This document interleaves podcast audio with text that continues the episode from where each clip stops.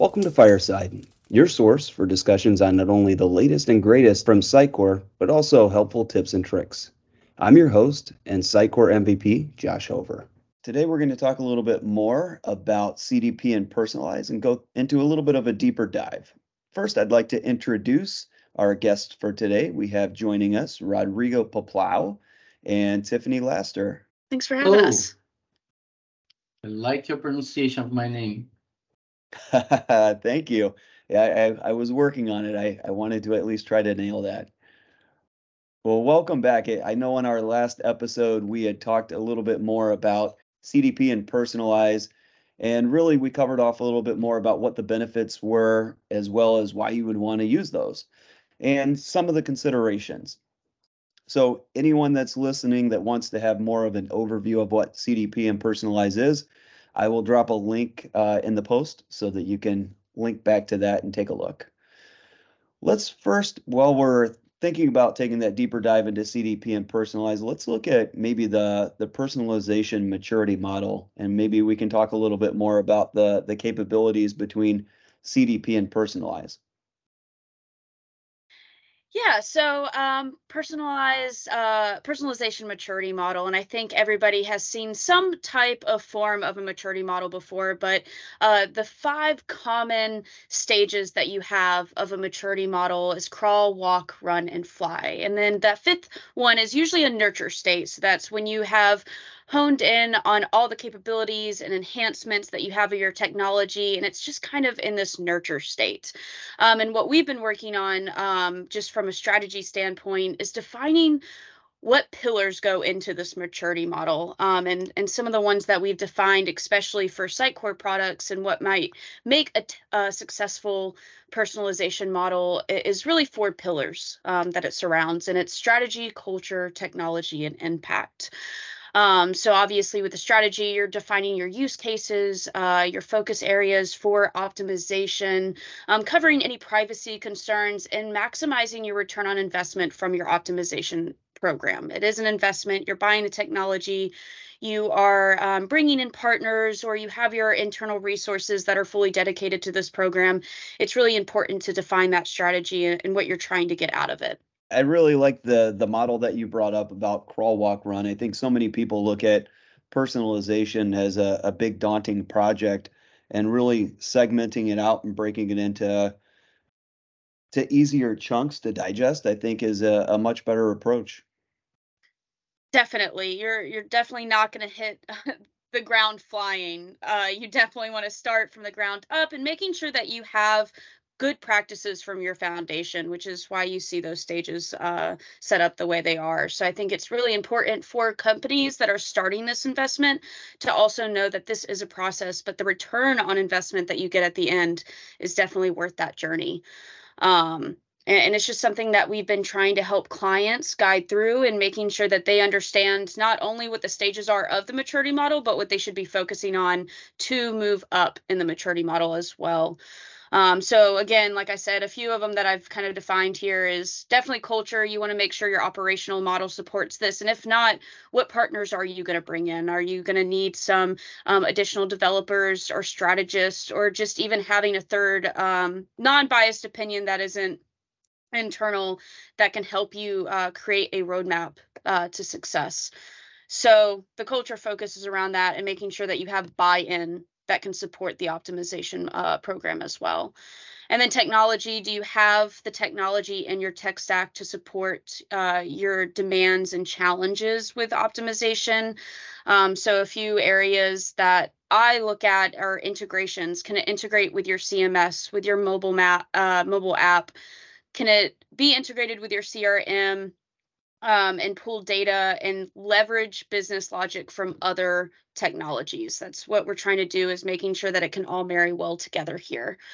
And then obviously the biggest one uh, is your impact. You know, the the initial investment is to make sure that um, you are seeing your business impact. You're seeing an increase in conversions and engagement on your website. So making sure that you have those KPIs defined, the reporting's accessible, and help. And ultimately, the impact is also helping drive your strategy, culture, and technology. So these these four pillars are working together to make sure you're moving again just across that maturity model. So it's something that we've been uh, again helping just work with clients on and making sure that they have a good guide with this with this optimization journey. Rodrigo, any thoughts? Wow, that's a lot. I like as well the concept of uh, starting small because uh, the concept of personalization uh, can uh, be scary sometimes.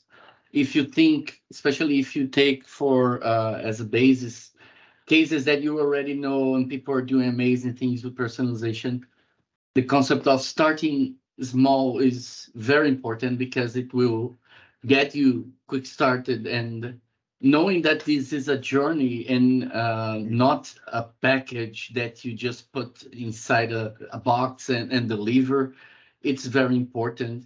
Uh, I used to say this is like, uh, you know, it's like cutting grasses. You, you have to do that every day and then reassess from the results that you collected. Because when you're personalizing something, we're trying to increase uh, in the end uh, engagement or value, mm-hmm. right? And right. you have to do the personalization and test if that's really increasing or not, and then from there you fine tune. And uh, I think that's the exciting part of that. And most people don't understand. Most companies want to, you know, like a, I want a personalization project, and it's actually a journey that has to be across all your content uh, uh, operations and marketing operations. You brought up a really good point, and that's you know in the small segments and chunks, rather than coming up with this strategy where you're not going to really fully understand the engagement until it's already in place. By taking this smaller step approach, you have the ability to do the incremental releases of personalization and then measure the success so that in more of an agile fashion, you're able to I guess evaluate what those results are and and look at how you need to evaluate what your personalization strategy is. And I think that's where the impact pillar comes in is at each of these stages you you have your defined KPIs and uh, you're you're definitely going to see business impact even at a crawl and walk stage. I think that that's one really big call out that a lot of organizations miss is that if they don't feel like they're in the fly or nurture state is that they're not going to see business impacts, but they definitely will. You will see a conversion rate, you will see better user engagement um, with the users that you're personalizing with and experimenting with. And it, it is creating that human connection that's really important here. And that happens across all these stages. So starting at a crawl and walk state is is really great. And, and you're going to see that impact. Tiffany, I have a question for you. Your opinion, uh, if a company uh, has like a website that is totally static and they want to start personalizing things, what will be the initial steps of the assessment for the crawl phase? When we're first starting assessment, uh, we definitely look at all the data that we can. So if you have Google Analytics, we'll drop a Hotjar code on your website and collect data for a month and really watch how user behaves because what we're trying to do is shift to more of a data driven mindset. So instead of just throwing darts at a board and wondering, oh, well, like I think that this is going to help this user click on the donate now button or this is going to fill out a form, we really look at where the highest impact areas are on your website. Where are you losing them the most? Where are your pain points, your friction points? And then we really start testing and personalizing in those areas. Those are going to be your quickest wins, again, your highest impact, and you're ultimately going to see very quick conversions. Because if you see that people are dropping off, let's say, a contact form halfway through, that, that's a pretty big business impact. You're losing 50% of possible mm-hmm. leads on your website. Um, so that is where we'll focus on and we'll we'll come up with some hypotheses of why those contact forms aren't filling out. And this is where Hotjar can really kind of fill in those gaps that Google Analytics might not have, because Hotjar shows you the user experience. You have those user recordings. Are they clicking on a button and they're just not getting any response from the website? So those kind of items and those kind of data is something that we definitely look at initially. And then we create that backlog of items and we prioritize it based on what's going to have the highest impact on your website. And that that's usually our first step um, is looking at the data, creating that backlog, and then starting with some basic experimentation or personalization with the products that you have currently in your tech stack. I think I think that approach makes a lot of sense, and being able to develop that maturity model early on um, makes sense, so you can determine what your roadmap roadmap and path is going to be as you enter that personalization strategy. Definitely, and and I think it makes it a little bit more digestible um, when you break it up like that. They're not seeing this whole new platform they have to implement. It's it's quick, easy wins that we can implement with the crawl phase essentially. And then later on the road we can fold in more complex technologies like maybe a cdp or maybe you do need sitecore personalized and items like that. So we try to take advantage of what you have currently during the crawl phase. Mm-hmm. i completely agree with you on that. So xm cloud has gained quite a bit of, of traction in the market space and that's the direction that sitecore has cemented their roots as far as technology that they're moving forward with Let's talk a little bit more about personalization with XM Cloud. Just like uh, the predecessor, predecessor uh, XM itself, uh, XM Cloud doesn't have an XDB, a database of contacts and, and interactions. And uh, that doesn't mean you don't have the capability to personalize. You still can personalize with all the rules that you used to have in the XM platform itself. Uh, the issue is that it doesn't give you any uh, session uh, session personalization, meaning that uh, you the problem uh, here is that you don't have any historical personalization. So because the system not saving any data about past interactions, only the ones that are in the session are are let's say they're available for you to personalize, and also you don't have things that you used to have in XP like goals, engagement values, engagement points, uh, profiles. Uh, because of that, you are limited in comparison to what you have used to have in XP. And to have that second part where you have the historical data is that you need a second tool like Sitecore Personalize, for instance. So people say that it's quite limited when comparing to the XP, uh, but uh, to have the that extra capability, you need this uh, another product, which has everything to do with the composability concept. Mm-hmm. Yeah, and, and I would assume that while you're having the separation between personalize and XM Cloud, you're going to need you're going to need to have a connector in between those two, right?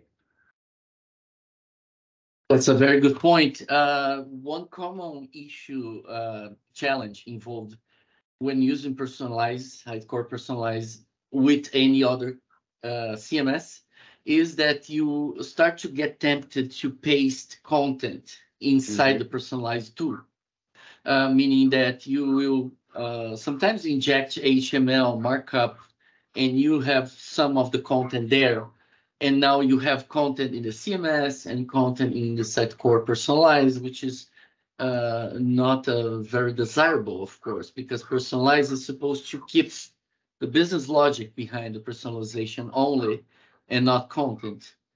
Uh, and I think you are talking, uh, you're calling this for the personalized connector that my team built in the in the last uh, Sitecore hackathon uh, oh, nice. was a very exciting tool to put together, especially in 24 hours. And the whole idea is exactly that uh, to um, allow you to, with very little effort, to be able to define any content that you'll be using inside Core Personalize from the Sitecore CMS itself.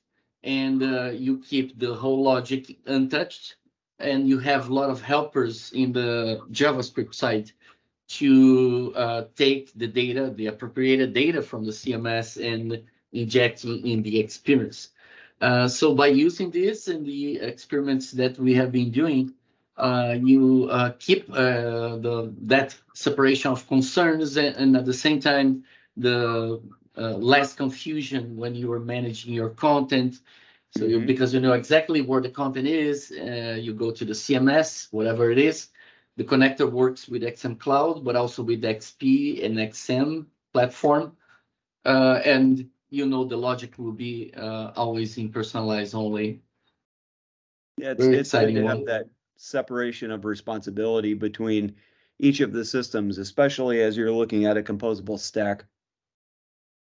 Yeah, I was going to say that uh, the tool that we put together, the same concept, because it's based on JavaScript, uh, the same concept can be applied to any kind of rendering strategy, whatever it is. It can be headless, can be NV server side MVC, uh, it can be also be adapted, the same concept, to any other CMSs as the uh, idea uh, is uh, quite the can be generalized for that purpose. Anytime you're able to to complete a piece of functionality within the hackathon is always impressive, but seeing the the connector for personalized and XM Cloud uh, in that time is is extremely impressive as well. So I'm I'm sure that was exciting for you and your team to be able to help deliver some of those capabilities.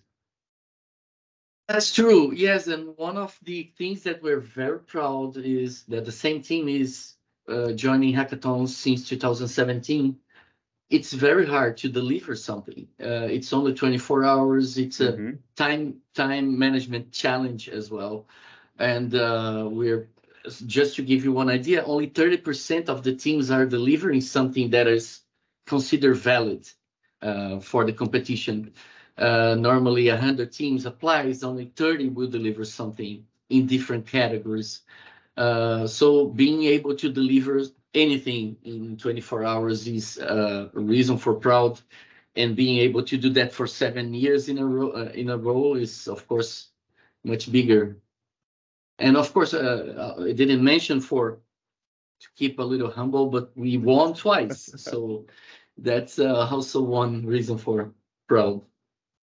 Nice. That's it's always good when you you have a team and you can keep that rhythm together because I know that anytime you introduce a, a new team and working together, you know there's there's little kinks that you have to work out and whenever you can do something multiple years in a row, definitely helps streamline your your own internal efficiencies.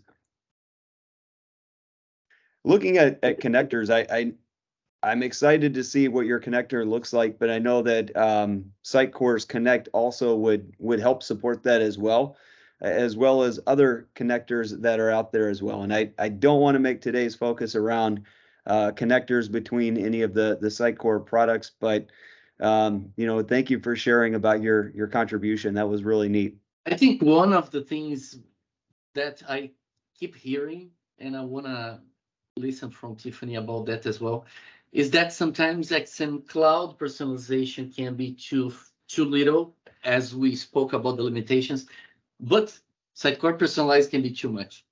So it, that is a common complaint, uh, and uh, I would like to get, bring this subject. I've definitely heard that before as well. That personalize offers quite a bit, and it, it's a jump going between XM Cloud, where your features are more limited, and then personalize where you have a plethora of um, of options.